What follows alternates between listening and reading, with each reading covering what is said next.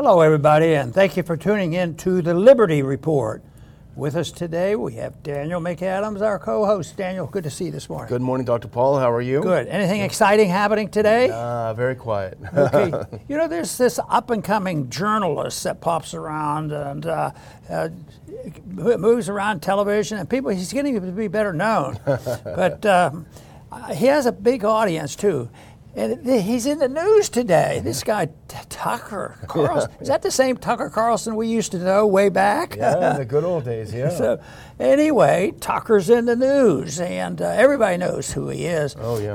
And probably the large majority like him because he has a big audience, yeah. And he's doing well. Yeah. And fortunately, there's a lot of things that he says because we want truth out there. And I think basically he does make a sincere effort to get the truth out and get the information out. But there's risk to this because just getting it out, if it happens to be true, or especially when it's true, yeah. It rubs the other side the wrong way. So there will be always some criticism. But overall, he's done a fantastic job of looking for information that they might not get, off the regular television or the mainstream media or anything else. So he's done a very good job. But he's really in the news now. He's over there. I don't know what he was drinking beer or something with Putin. I wonder if Putin speaks English. Do you know? I think he speaks German. He was. Oh, yeah. I don't know about Tucker. But anyway, Tucker's over there to do an interview. They'll probably have some interpreters there to help.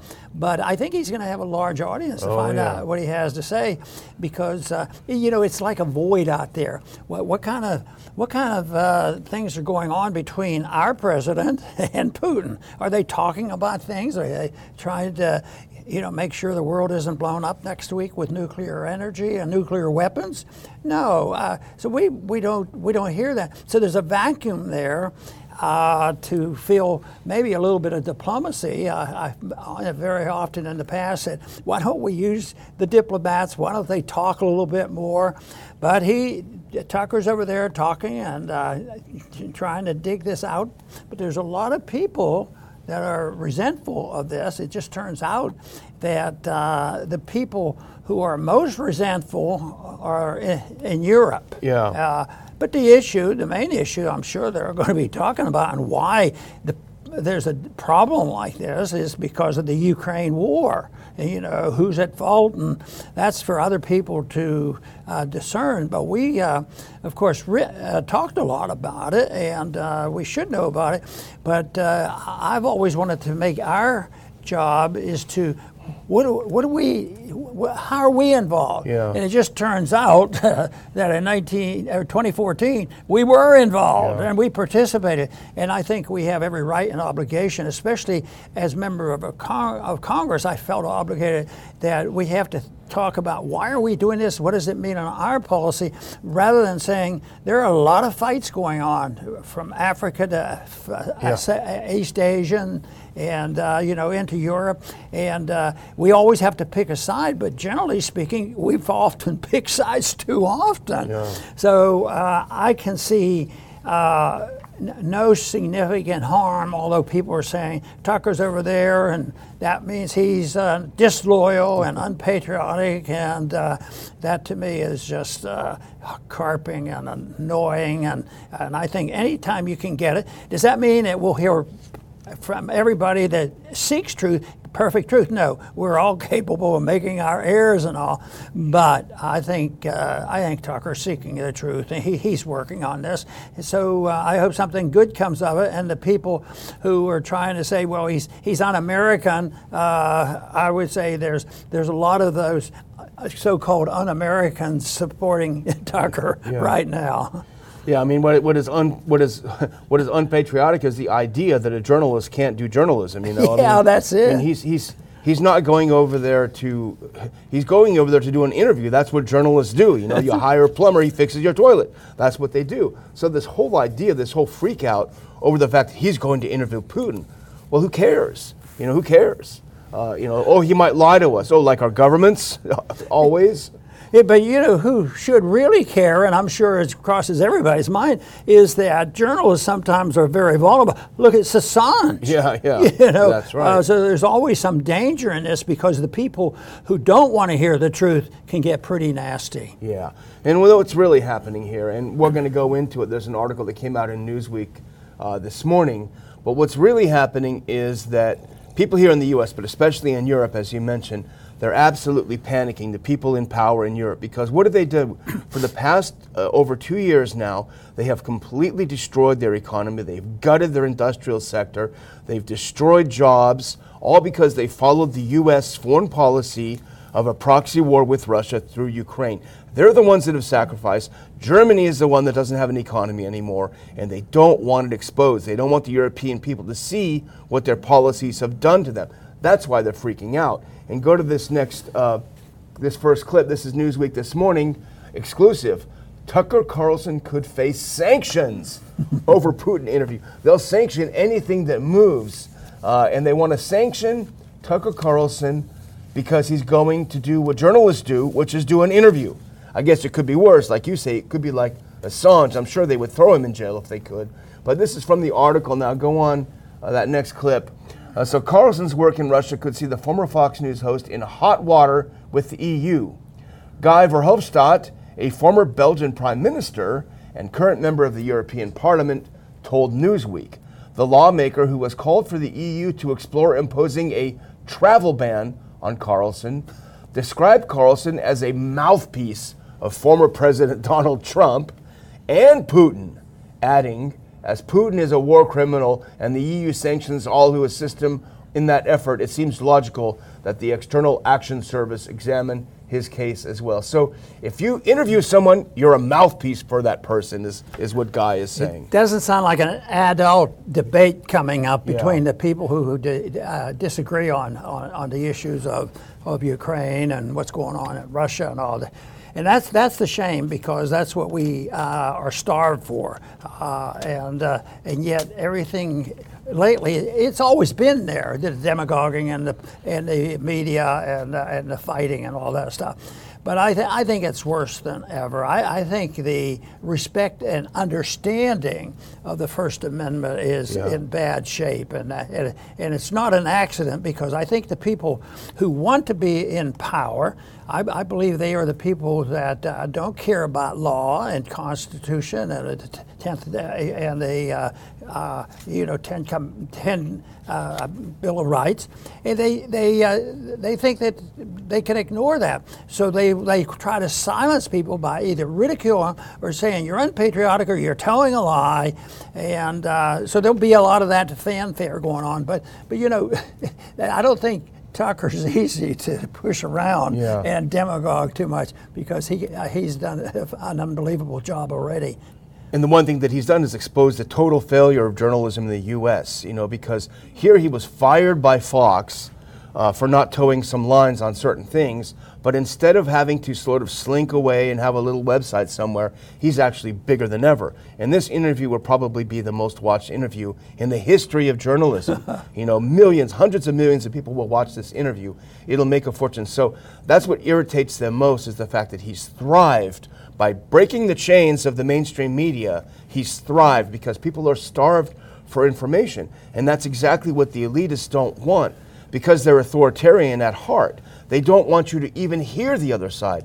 You know, it was like in the Soviet East Bloc before the wall fell. If you even listened to Radio Free Europe and Radio Liberty, you were attacked, you were sent to the gulag. They don't even want you to hear the other side. They want to control the narrative. They're the authoritarians. You know, and the argument here is that he's too close to Russia. He's a Russian stooge, and he's taken this position in the Ukraine war, and you're not allowed to look at any history.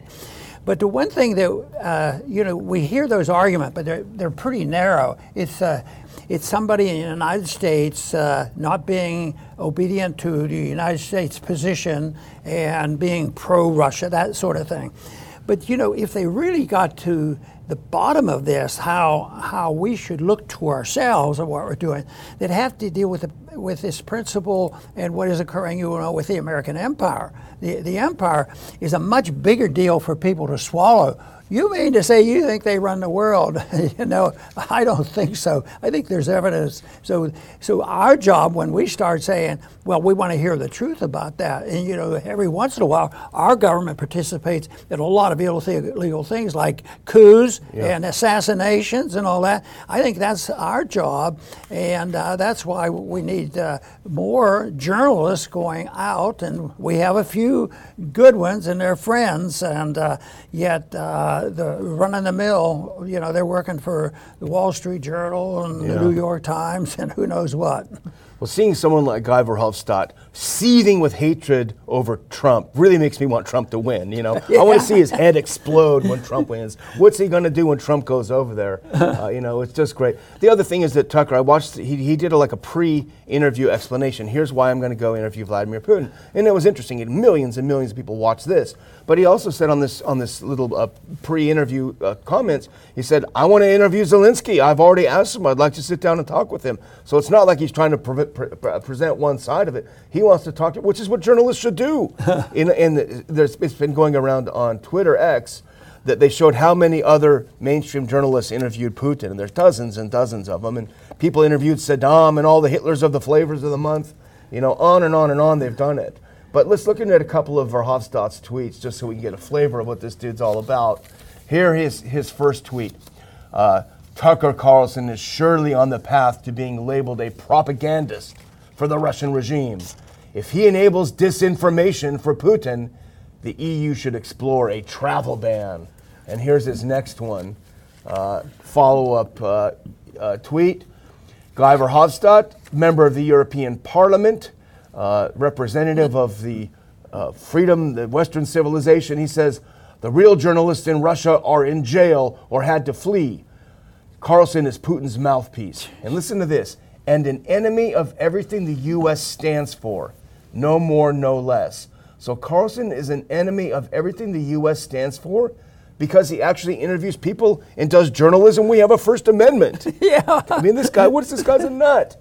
He really is. But, I mean, we work at trying to make these points, but isn't it sad that somebody can, the critics can be so destructive and dismissive of the things that people still claim they cherish. Yeah. You know, they still. Did you know? And I think you probably do know this, that everybody that serves in Congress, House members and senators, they raise their hand and take an oath that they'll obey it. Oh, well, quiz it. Oh, yeah, but the people who, they don't understand it. We understand the Constitution. This is a live document. We make it say anything we want. That's right. And then they march off and they sleep well at night. Yeah, that's right. Until the world blows up. Well, just to go to show, we're not picking on the Europeans. We got plenty of authoritarians here. Put on this next clip. Here's our old friend, Bill Kristol. Oh. Let's put him up. Bill Kristol, go to the next one, please. Here's what Bill Kristol said. Perhaps we need a total and complete shutdown of Tucker Carlson re-entering the United States until our country's representatives can figure out what's going on. So he believes that Tucker Carlson should not be allowed back in the U.S. because he went overseas and did journalism. It's pretty amazing. Interestingly enough, by the way, that Tucker Carlson got his start in journalism working for Bill Kristol on the Weekly Standard. So that makes Bill even more mad. He didn't stay on the reservation. Yeah, he didn't. He didn't follow the orders and the direction. He was supposed to be a student there. A stooge. Yeah. Here he learned to look at things intellectually. So. Well, yeah. It looks like the interview is going to be out tomorrow. I'm not sure exactly how he's going to release it. It's going to be on X eventually, Twitter X eventually. I'm certainly going to watch it. I think so many people are going to watch it. You know, if you had a nickel for everyone that watched it, he'd be the richest man on earth. But so anyway, I guess we'll move on to the next one. And this is a kind of a head scratcher for me. It was fascinating. If you put up that next clip, please. This is from Fox News, but you can read about it everywhere. Israel bill sinks in the House with 166 Democrats and 14 Republicans against. Speaker Johnson did a suspension of the rules vote on this $17-point-something billion for Israel. He pulled it out of the border bill and did a standalone bill on the floor. You know, as our viewers probably know, the suspension of the rules means you need a 2/3 vote for it to pass. That's because usually they're non-controversial. But this time he brought it to the floor, and it did not get the sufficient votes to pass. It's strange. I wonder if we've had a journalist ask Johnson about why did it. I'm sure there's a lot of people asking that question, but I don't know whether he's been point blank asked that question or why he did it that way. But you know, who knows? You know, in the short run, we have that money for another day or two. Yeah. You know. Which is irrelevant because that hasn't changed the philosophy, but the dissension is good. Some of the dissension here on the argument between the funds going to our borders versus the funds going to Ukraine and or you know to the Israeli debate over in the Middle East. So that is, I think, the big thing, that there is a lot of money being spent needlessly, and there's I think one of the things that brings this on, I've mentioned this before, is they don't have money quite like they had before. The inflation runs up to its limits, just like you know the inflation and the line about the gold-backed currency, you know, was alive for many years, and finally it exploded and it ended in 1971.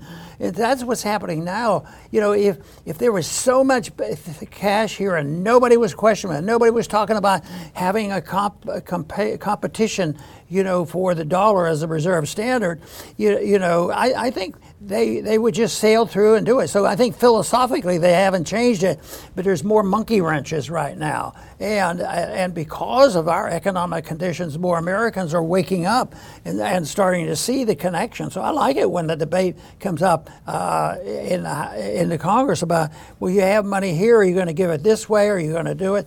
And sometimes there's a stalemate, and I think that's what happened. There was a stalemate on this. We don't know exactly whose plan it's on. Yeah. But the one thing I am taking a bold prediction. They'll be back. Yeah, they'll be back. They'll be back, and the $17 billion will probably be put in some other bill. But there's some of those conservative Republicans in the House. They are determined. I mean, they've stood up to it so far. So we'll see.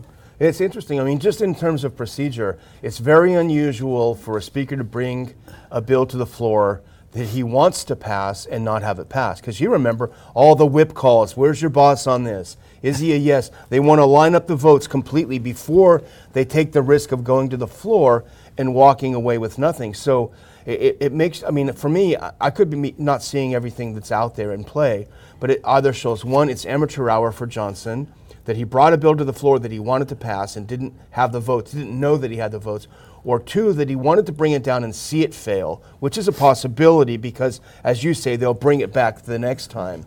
He did it just to show the Senate that this is what we want you to do. So it's very unusual. The other thing that strikes me is 14 Republican no's on a pro-Israel bill. That's very unusual. I think the last time there was a vote for money to Israel, only 2 Republicans voted against it. So that's huge.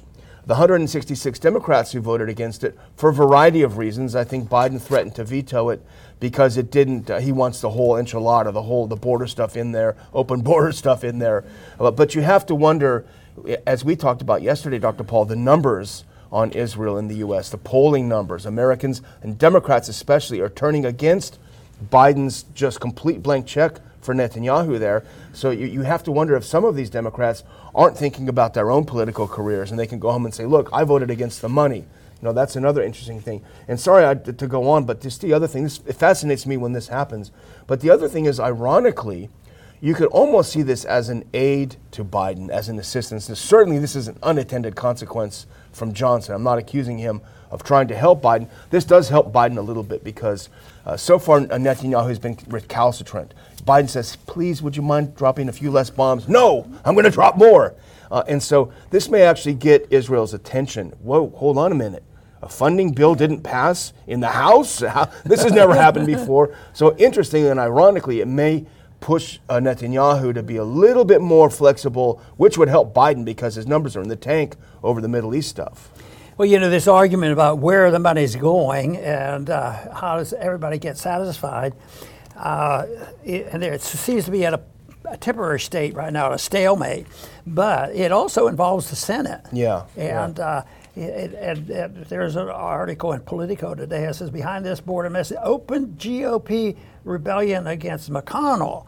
I mean, some of that stuff's been smoldering, yeah. But right now, he wasn't satisfying the conservatives in the House of Representatives. Yeah, yeah. So once again, you could use some anti-patriotic language with him. Oh, he's helping the enemy. Yeah. You know, so he wants to help out. He wanted money for everybody.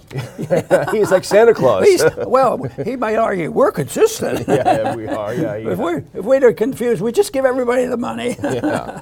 Well, this is another interesting thing, and you know, we're not up on the hill. We're not listening to all the scuttlebutt, so we don't know exactly what's going on. But it is kind of a head scratcher for me too, because we've talked about the Senate border bill, border/foreign aid bill, and McConnell was supposedly for months working behind the scenes. This is his baby. He hands it off to Senator Lankford. Senator Lankford runs with it. Everyone attacks Lankford. And then McConnell says, don't vote for that bill. That's a terrible bill. It's a weird, weird thing. You know, sometimes we have sympathies which aren't enthusiastic because these people aren't exactly libertarians. But I'll tell you one thing, Lankford doesn't generate a lot of kind thinking toward him, because and it may be that he'll get in Oklahoma, maybe he'll be in political trouble before it's all over. But he worked hard. They said he took this stuff really serious, and this is how he was going to get his name out there, historic funding, you know, that he was going to achieve. Well, it doesn't look like it, because somebody said the bill's dead, forget about it. Yeah, yeah. But the ideas aren't dead. They'll come around. They'll figure out something. There'll be some other military reason. I mean, they might even come closer to home and say, look at what they're doing here, and we better fund both. The borders are open, and they're sending these people in there, and they're blowing us up, and it's all due to this war over here, and we haven't settled the war, and they will have it.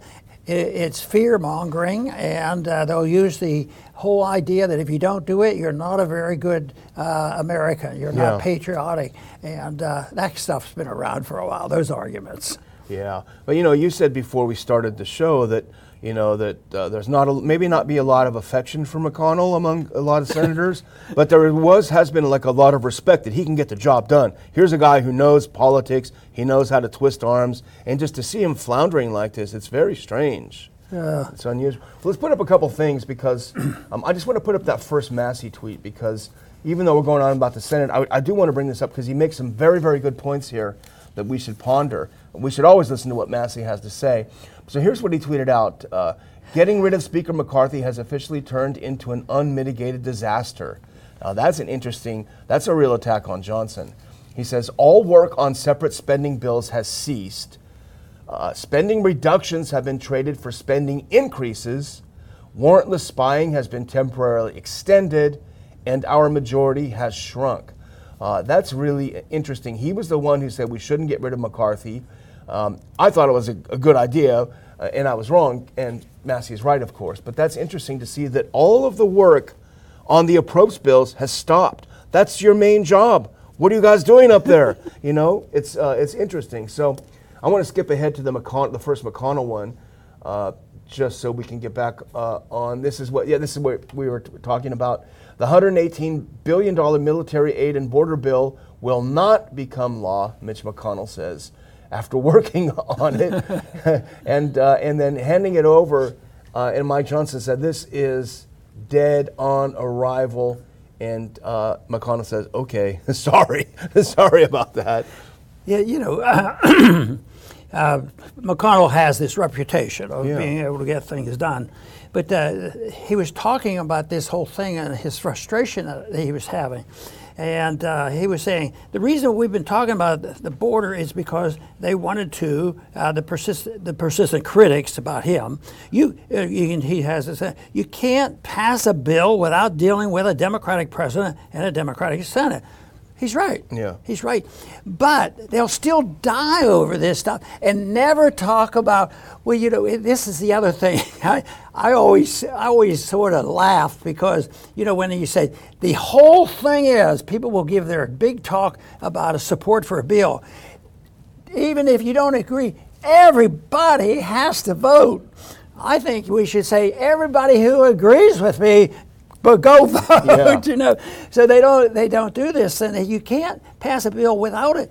And they're not talking about why would he feel good about it? He's a good strategist, and he's gotten away with that because that's the way government is run, and you're inclined to do it. And it really puts a monkey wrench into it when you have a Thomas Massie there and a few others who say, "Hey, what about the Constitution? Are we supposed to read it? Oh, no, man. That's an old-fashioned magazine." Yeah, exactly. Overtaken by events. Well, let's look at just about this rebellion. This is from Politico. We both read the article, and it's very interesting to watch this happen. If you can put on that second-to-last clip. This is from Politico today. Behind the border mess. Open GOP rebellion against McConnell. And it might just be, Dr. Paul, that, you know, the kind of politics that he was good at is just not working anymore. It's just not in vogue anymore, and he's become kind of a dinosaur.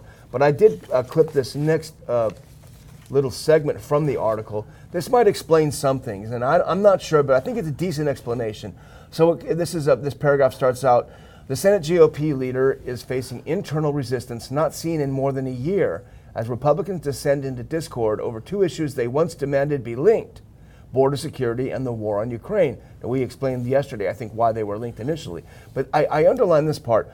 McConnell, now nearing his 82nd birthday, is determined to fund the Ukrainian war effort, a push his allies have depicted as a legacy-defining issue. So the reason that he is melting down and doing things uncharacteristic of someone who gets the job done is that he is personally absolutely dedicated to getting this money to Ukraine, and no one else wants to send the money to Ukraine. What I can't quite comprehend or be sympathetic to is legacy. I think there are legacy. Thomas Jefferson has a little bit of legacy. Yeah. You know, he did and fought for certain things. But this legacy is just getting it through, you know, and most of the time it's a lot of negative stuff because they literally have to cave into things that they don't agree with. But we got the bill passed. Yeah, yeah. We got the legacy. And how many bills have you passed? Yeah. You know, they'll ask. There was somebody being interviewed the other day, and the congressman said he never did it. But the interviewer said, "Well, that's great. We like people who never got anything passed. Yeah. If you get it passed, that means you're a real sellout." I remember when you were running for president, and people were saying, "Well, how many bills did he get passed?" You know? And they say it about Massie now. How many bills has he passed? That's actually a good thing. So anyway, we'll see what happens. It's an interesting time to watch the House and Senate. I guess if we were up there, we'd get more of a feel for it. We're just kind of observers from afar. But I'm gonna. Well, you got. No, you do yours. Oh, okay. And I'll finish. I've just got to close by thanking the viewers. Remember, please, to hit like. I see there's over 1,000 of you there. If each one of you guys hit that, that would be awesome, and we'd appreciate it.